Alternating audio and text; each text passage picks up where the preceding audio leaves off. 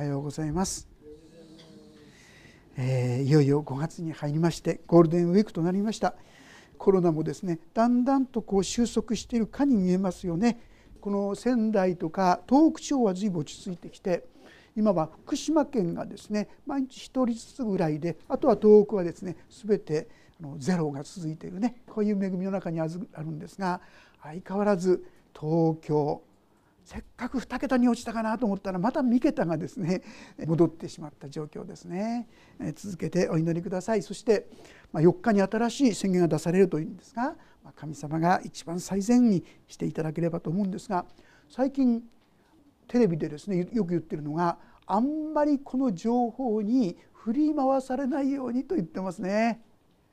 このニュースを聞いていくうちにだんだん心が暗くなってきてそして元気がなくなってきて希望がなくなってきてだからちょっとですねそれあんまりそれをまともに受けないようになんてことをですねこう言っているんですがまさしく私たちそうかな。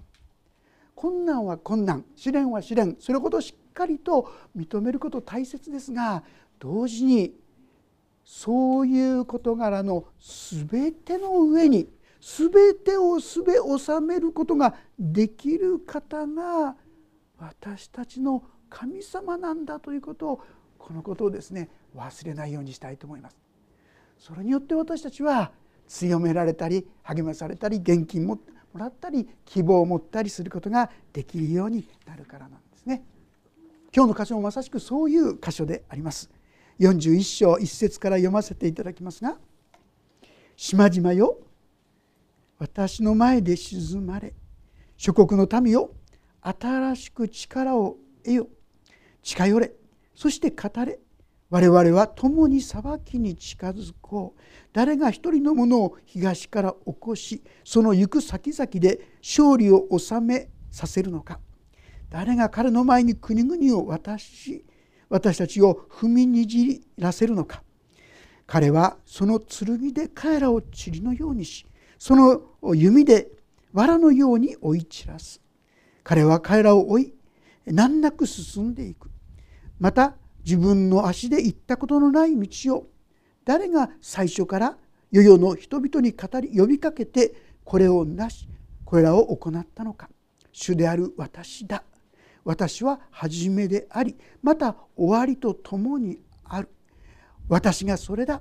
島々は見て恐れる。地の果ては震えながら近づきやってくる。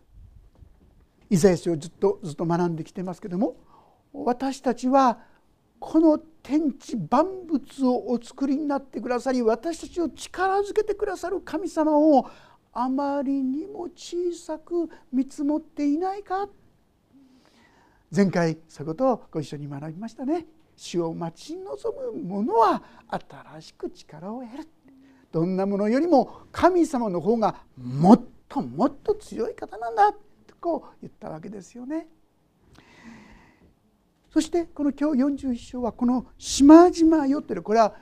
イスラエルから見た島々要するに国々ということですね。ある意味で私たちもその中に含まれていると考えてよいと思います。いろんな国の人々がいろんなことでですね歩みをするんだけども次の言葉「諸国の民よ力を得よ。近寄れ。そして語れ。我々は共に裁きに近づこう」って。ちょっと分かりにくい言葉に聞こえるかもしれません。この力を得よ。一見ですね。まあ一つの解釈として彼ら違法の民神様を知らない。方々も神様を待ち望んで力を得るというふうに取れないこともないですがどうやらここはある意味で皮肉のようですね。まともな神様を知らない者自分たちでできることを精一杯やってごらんダメに決まってるでしょってこういうことですよね。そういうような意味合いの言葉としてこれを言っておられるように見えます。でこの2節から特に語るのは私たちの神様はそんじょそこらの神々と違うっていうんでしょうかねなんと歴史をも導くお方だよ。私たちの神様はとてつもない偉大なお方なんだよ。ということを語り始めるんです。誰が一人の人ものを東から起こしその行く先々で勝利を収めさせるのか。誰が彼の前に国々を渡し王たちを踏みにじらせるのか。彼はその剣で彼らを塵のようにしその弓で藁のように追い散らす。彼は彼らを追い難なく進んでいく。また自分の足で行ったことのない道を。誰が最初から世々の人々に呼びかけてこれをなしこれを行ったのか。主である私だ。私は初めでありまた終わりである。私がそれだ。しまじまは見て恐れる。地の果ては震えながら近づきやってくるとこう言うんですが要するにこの歴史の中で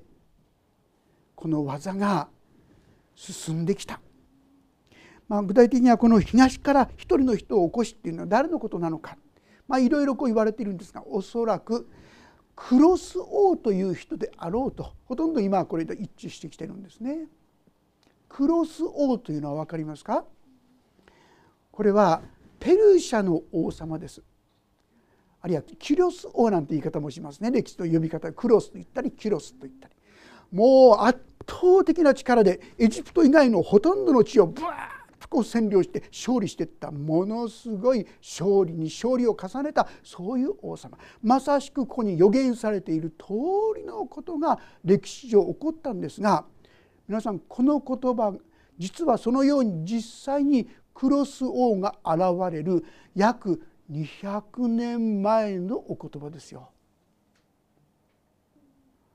現在はアッシリアということに責められていますよねイスラエルは。そのアッシリアの国がこう攻めてくるんですがついにはこのアッシリアをバビロンという国が滅ぼす。でこのバビロンという国を滅ぼすのがこのクロス王なんですよ。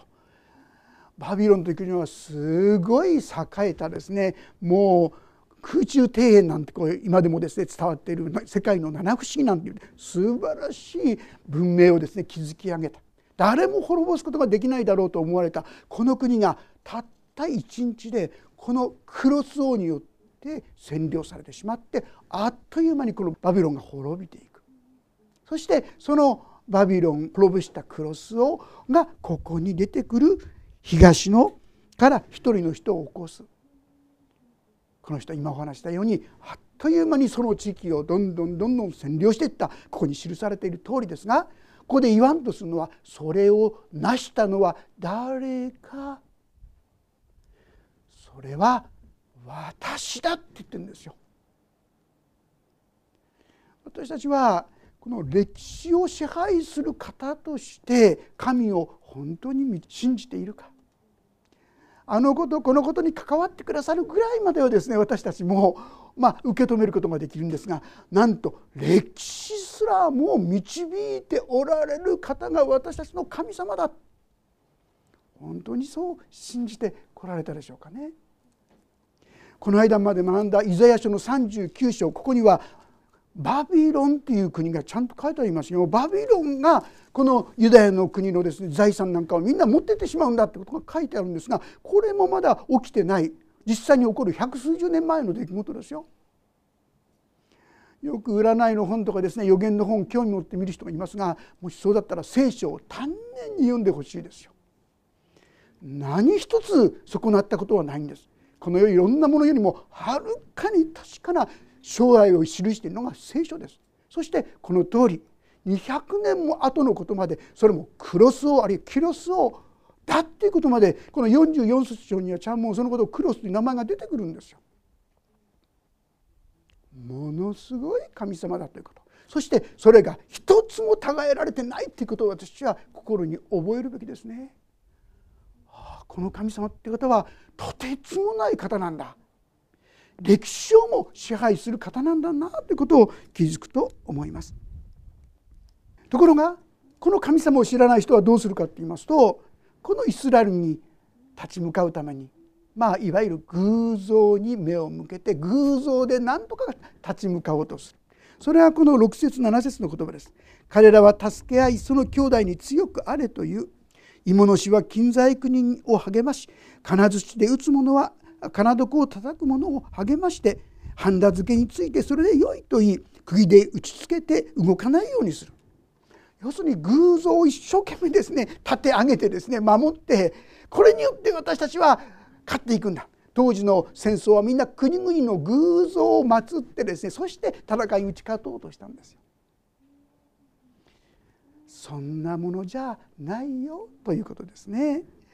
あるこんなお話聞いたことがありました。ある人がですねあの火事になったそうです。で火事になっちゃったんでもう大事なものをとにかく出さなくちゃ大事なもの大事なあそうだ神様だってわけでですね。自分の家にあった仏壇とか神棚とかそれをですねなんか背負って、まあ、背負いたんでしょうかね。そして出ようとした時にふと思ったそうです。なんで私が神様を助けなきゃいけないんだろう。私を助けてくれるのは神様じゃないのってね。バカバカしくってポンとそれ置いてですねとにかくもう逃げたってこういう話聞きましたね。私たちは力もない何の意味もないようなそんな神じゃないものに一生懸命より頼んでそうして何とか自分を元気づけようとかねする彼は神様知らないんですがちょっと考えるとでも私たちも時々これやってるかなと思いませんか？本当に頼りになるのは神様なのに神様じゃないね。あの手この手あの人この日あの方策。神様に行かないで違うものちょうどそれはここに書いてあるのと同じですよ。あの手この手で神にお願いしない。神に求めないで。自分の知恵や自分の才覚やそんなことに頼る。それが私たちじゃないかと思います。さあそれに対して神様は何て言ってるんでしょうか？あなたの神を本当の神を知りなさいということでありますが8節。だがイスラエルよあなたは私のしもべ私が選んだヤコブよ。あなたは私の友アブラハムの末だ。私はあなたを地の果てから連れ出し地の隅々から呼び出していった。あなたは私のしもべ。私はあなたを選んで退けなかったと。まず神様が語ってくださるのはいいですか皆さん。あなた方は神によって選ばれているよというんですよ。皆さんがイエス・キリストを信じるようになったということはあなたが神に選ばれているということです。でこの選ばれてるっていうのは彼らが立派だったから選ばれたんですか？素晴らしい人間だったから選ばれたんですか？正直言ってそうじゃないんですよ。立派どころかですね不信仰を重ねたり悪いことがいっぱいあったヤコブなんていうのはですねちょっと性格的に問題がある人かなというところなんですがそういう人が選ばれたって書いてあるんです皆さん。神が選んだらこれ途中でやめたって捨てないですよ。いつまでも私たちをしっかりと握りしめてくださるそう聖書は私たちに語ってくださっているんです。正直ましてですね神様に従っていこうと思ってるんだけどもう嫌だなとかね もうやってれないわなんて思ってしまう時もあるんじゃないでしょうか。あるいはなんだかですね神様に従っていくのが必ずしも祝福されてるようには見えないいろいろ困難や戦いもあるしなんだかもっとですね楽に神様とちょっとちょっとこの失敬してですね自分の生き方した方がいいんじゃないかとかねでもしてくださいそんな私たちであることを知りながらですよ知りながらイエス様を信じた私たちを捨てないって言うんですよ。私はあなたを選んでるって言うんですよ。これは心強いと思いませんか？自分の立派さじゃないんですよ。自分がボロボロでねめちゃくちゃでも弱くても神は大丈夫。イエス様を信じたあなたを私は守るって言ってるんです。どうして？神が選ばれたからです。いつ頃選ばれたかご存知ですか？聖書によればエペソ書の一章に書いてあるのはあなたを地のもといの置かれる前からあなたを選んだって言うんです。えー、私が生まれる前いや天地創造の前から選んだだからいいだ悪いだじゃないんですよ選んでくださったわけですよね。まあ、あえて言いますとですねペテロの手紙の中には神はその余地に従って私たちを選んだと書いてあります。私はそれを受け取ってるんですけどね。神様は余地に従って私がどういうふうに決断するか歩みかそのことも知って神を求めるこのことを知って選んでくださった。でもいずれにせよ選ばれた神ですよ。私たちはもしやもや信じ続けることができなくなっちゃうこともあるかもしれないんです。でもなんとイエス様をですね救い主として信じたあなたはこの神様によって選ばれているということなんです。ですからピリピ書の一章の中にはですねあなた方のうちに良い働きを始めた方はキリストイエスの日が来る前にそれを完成させてくださることを固く信じているのでつって書いてあります。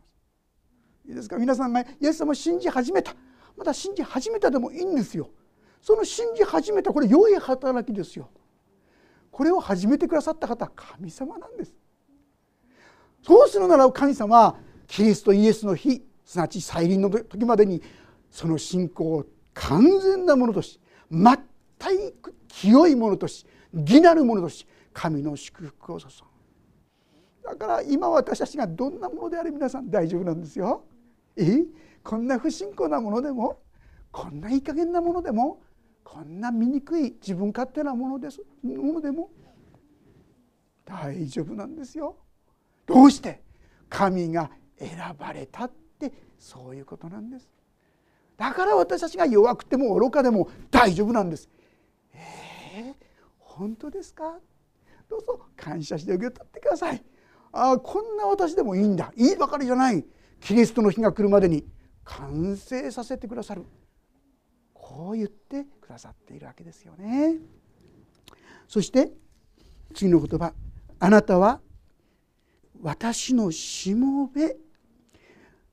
私はあなたを選んで退けなかった。その前にですね。私はあなたを地の果てから連れ出し地の隅々から呼び出していったってこう書いてありますよ。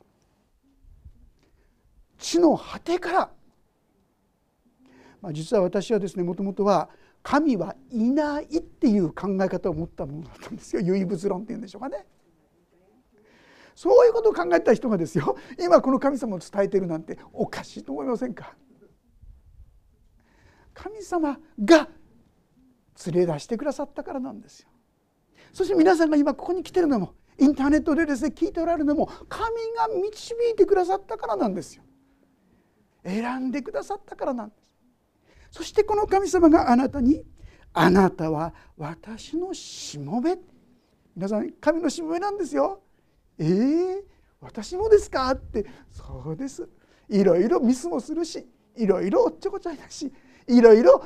この頼りないかもしれないけどでも神のしもべなんですね。そして私はあなたを選んで退けなかった。ほらちゃんと書いてあるでしょ？しっかり受け取ってください。じゃあ私ことも退けないんですね。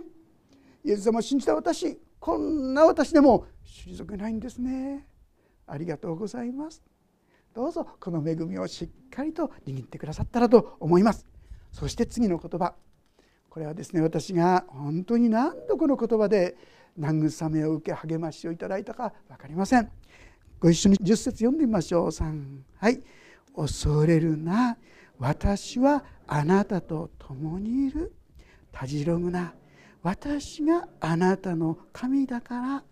私はあなたを強くしあなたを助け私の義の右の手であなたを守る。恐れるなって言ってくれてるんです。コロナウイルス恐れるな。将来のこと恐れるな。皆さんが困っていること辛いこと悲しいこと何でもいいですよ。恐れるな。この言葉にしっかり耳を傾けましょ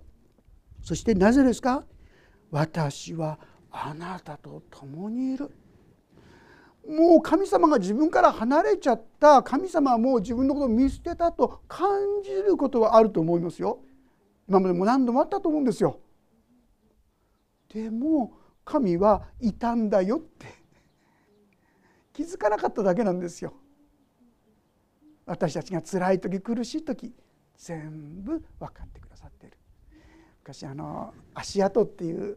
フットプリントっていう詩を作った方がいましたね。本当に神様は守っていてくださった。砂の上にですねイエス様が一緒に歩んでくださったって砂の上に足跡があったんです4つあったんです片方イエス様の足跡もう片方は自分の足跡ところがしばらく行って特に自分がとてつもない苦難苦しみの中にあった時になんとその足跡2つになっちゃったんだよ。ほんで文句言ったんです。神様あなたは私が苦しみの時にいつも共にいるって言ってくださったのになんで私が一番苦しくったあの時に離れちゃったんですか？って言った時に言われたのはあの足跡は誰の足跡だと思うんだあなたの足跡じゃな足跡じゃないよあなたを背負って歩いた私の足跡だったんだよ神は共にいてくれないと思いました。その時にもいやいないどころか背負ってくださっていた。神様はあなたが心で感じてない時だって共にいてくださるんです。そしてたじろぐな私があなたの神だからと言ってます。皆さんあなたのですよ。よく私ってみんなの神様って思うでしょ？あるいはみんなを愛してるって。ちょっとその言葉ですね訂正すると言いましょうか。みんなのじゃなくてあなたの。ですか？私の神なんだ。この神様は私の神様なんだ。だから私の悲しみだって苦しみだって寂しさだって何だって分かってくださってる神様なんだということ。はあ、この神様は私の神様だとどうぞこの考えを明確にしてくださったらなそう思います。そればかりか？私はあなたを強くしあなたを助け私の義の右の手であなたを守る皆さん天地を作られた方がですよあなたを守るって言ってるんですよ。これほど心強いことはないと思いませんか？でも正直なところ私たちはそのことをすっかり忘れてませんか？本当にそんな力あったんだっけとかね。本当に守ることができたんだっけ？ね？不信仰よって言うんじゃないでしょうかね。そればかりか次のところ11節。見よあなたに向かって生きり立つ者は皆恥を見て恥ずかしめられあなたと争う者たちはないもののようになって滅びる。あなたと言い争う者を探してもあなたは見つけることができずあなたと戦う者たちは全くないもののようになってしまう。私があなたの神主でありあなたの右の手を固く握り恐れるな。私があなたを助けるというものだからである。先ほど言いましたように神様に従ってるからといって必ずしも守ってくれないんじゃないか。そんなふうに思うこともある。神様に従ってもいい目に遭わないでかえってなんかひどい目に遭っちゃってる。もう神様に従っていくの嫌だなんて思ってしまうかもしれない。でもそうじゃないよ。あなたに対して生き立つ者は皆恥を見て恥ずかしめられあなたと争う者たちはないもののようになって滅びる。気が付かないかもしれませんけど今目の前のことだけを見てたらそういうふうに感じることがあるかもしれないけど長い目で見るといやそうじゃなかった。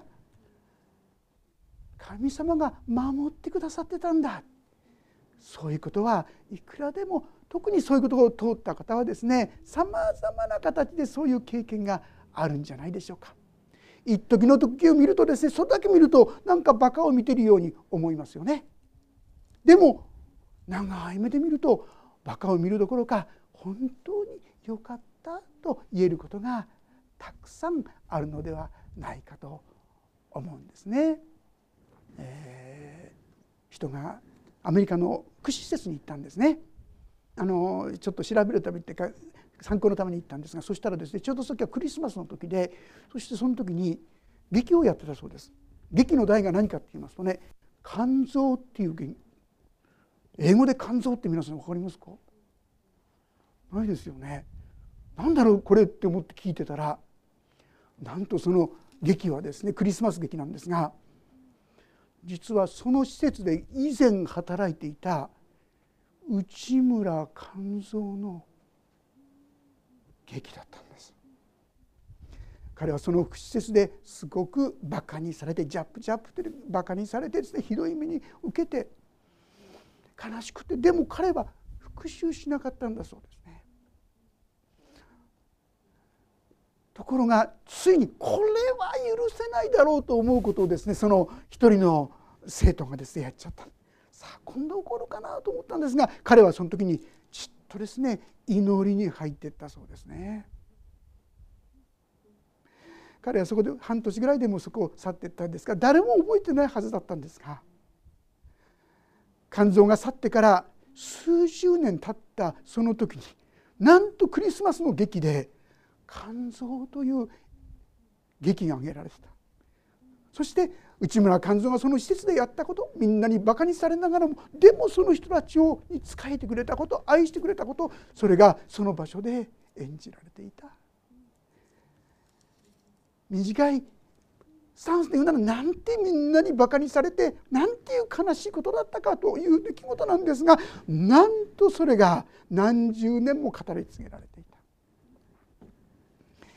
日本が戦争中ですねひどいとことをした時にその捕虜の一人として一人の人がいました。でその人がある時に聖書を勉強するようになったんです。そしてですね聖書には汝の敵を愛せよと言ってるから私はそれから祈るようになったってこう言ったんです。本当に苦しいことを経験しましたのでえー、ってそのうちの一人の人はびっくりしました。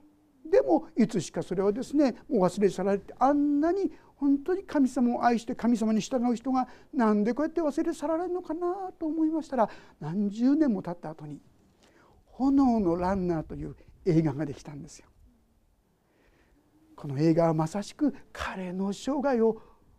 証しするものだったんですね。そればかりか実は彼のその言葉に感動した一人の人はその日本人を愛そうその日本人のためにと言って宣教師になってですねなんとこの船内に来たんですよ。そして福音を伝えてくださった短いスタンスじゃ分かりませんね。一見するとバカを見たように思うかもしれませんけども神様はそれを本当に良いこととして生かし用いてくださる方ですよ。神様はかえって私たちのその歩みを祝福してくださる。言い争う者がいなくなる。こんな恵み。それは私たちがこの方を私の神とするところから始まります。ああ私を神様は本当に捨てないんだな。許して愛して育ててくれてるんだな。そして素直にこの神様に向かって助けを求めていくお互いでありたいと思います。一つの証がですねまたコロナねコロナもですね悪いことだけじゃない。そこからいいこともですね恵みもたくさん実はあるんですよね。先週もちょっとだけお分かちしましたけども。今日はもう一人の話がですねフェイスブックに載ってこのことを皆さんにこう回してくださいとこう言ったそうですけどもこの人は北アイルランドで牧師をしてた方だったんですがこの方がコロナになっちゃったんですよ。それも厳しい状況でもう生きるか死ぬか本当にひどい状況だったそうです。すごいプレッシャーがかかってですね彼はそんな中で一つの祈りをしたそうですね神様私を助けてください神様超自然的な形で励ましを与えてくださいそしてこれを乗り越えさせてくださることをお願いしますって言ったそうですね。まあ、本当に心がですねもう萎えて、まあ、折れそうになってたんでしょうだからそんな励ましをください。えー、そしてですね彼のその時の状況っていうのはもうだいぶ悪くなってしまって隔離されてしまって誰も入れないですからもうそこに友達も来ることも家族が来ることもですね牧師が来ることだってもう全くできないそういう本当に一りぼっちで寂しい状況だったそうですね。そしてそんなお祈りをした時に実は一人の清掃員掃除婦がそこにやってきたんだそうです。そして彼がその部屋で彼に語りかけてくれたんですね。そして励ましてくださった。いろいろ話しているうちに分かったのは彼はですねなんとナイジェリアに14年間も宣教師として使わされていた人物だったそうですね。誰も彼に触れることができないはずのところでなんと宣教師が掃除婦となっていたのでそこに入ることができてそうしてなんと彼を慰め励ますことができたんですね。そして彼はですね最後に「祈っていいですか?」って言ったね「ぜひお願いします」っていうことで本当に祈ったそうです。聖霊様がここに来て彼の肺に触れてそして体を癒してください全能の神様が完全に癒してくださいとですねそんな祈りを捧げたそうですするとですね彼がちょっとずつ元気になってそしてこの通り過ぎる時にいつも彼がですね励ましてくださるそういうサインをですね出してくださるそれを見たんだそうです。でおそらく彼の祈りが聞かれただろうとこう彼は言ってるんですけども本当に体を変えることができるようになってきたとともに急にですねお腹が空いて食べたくなったんだそうです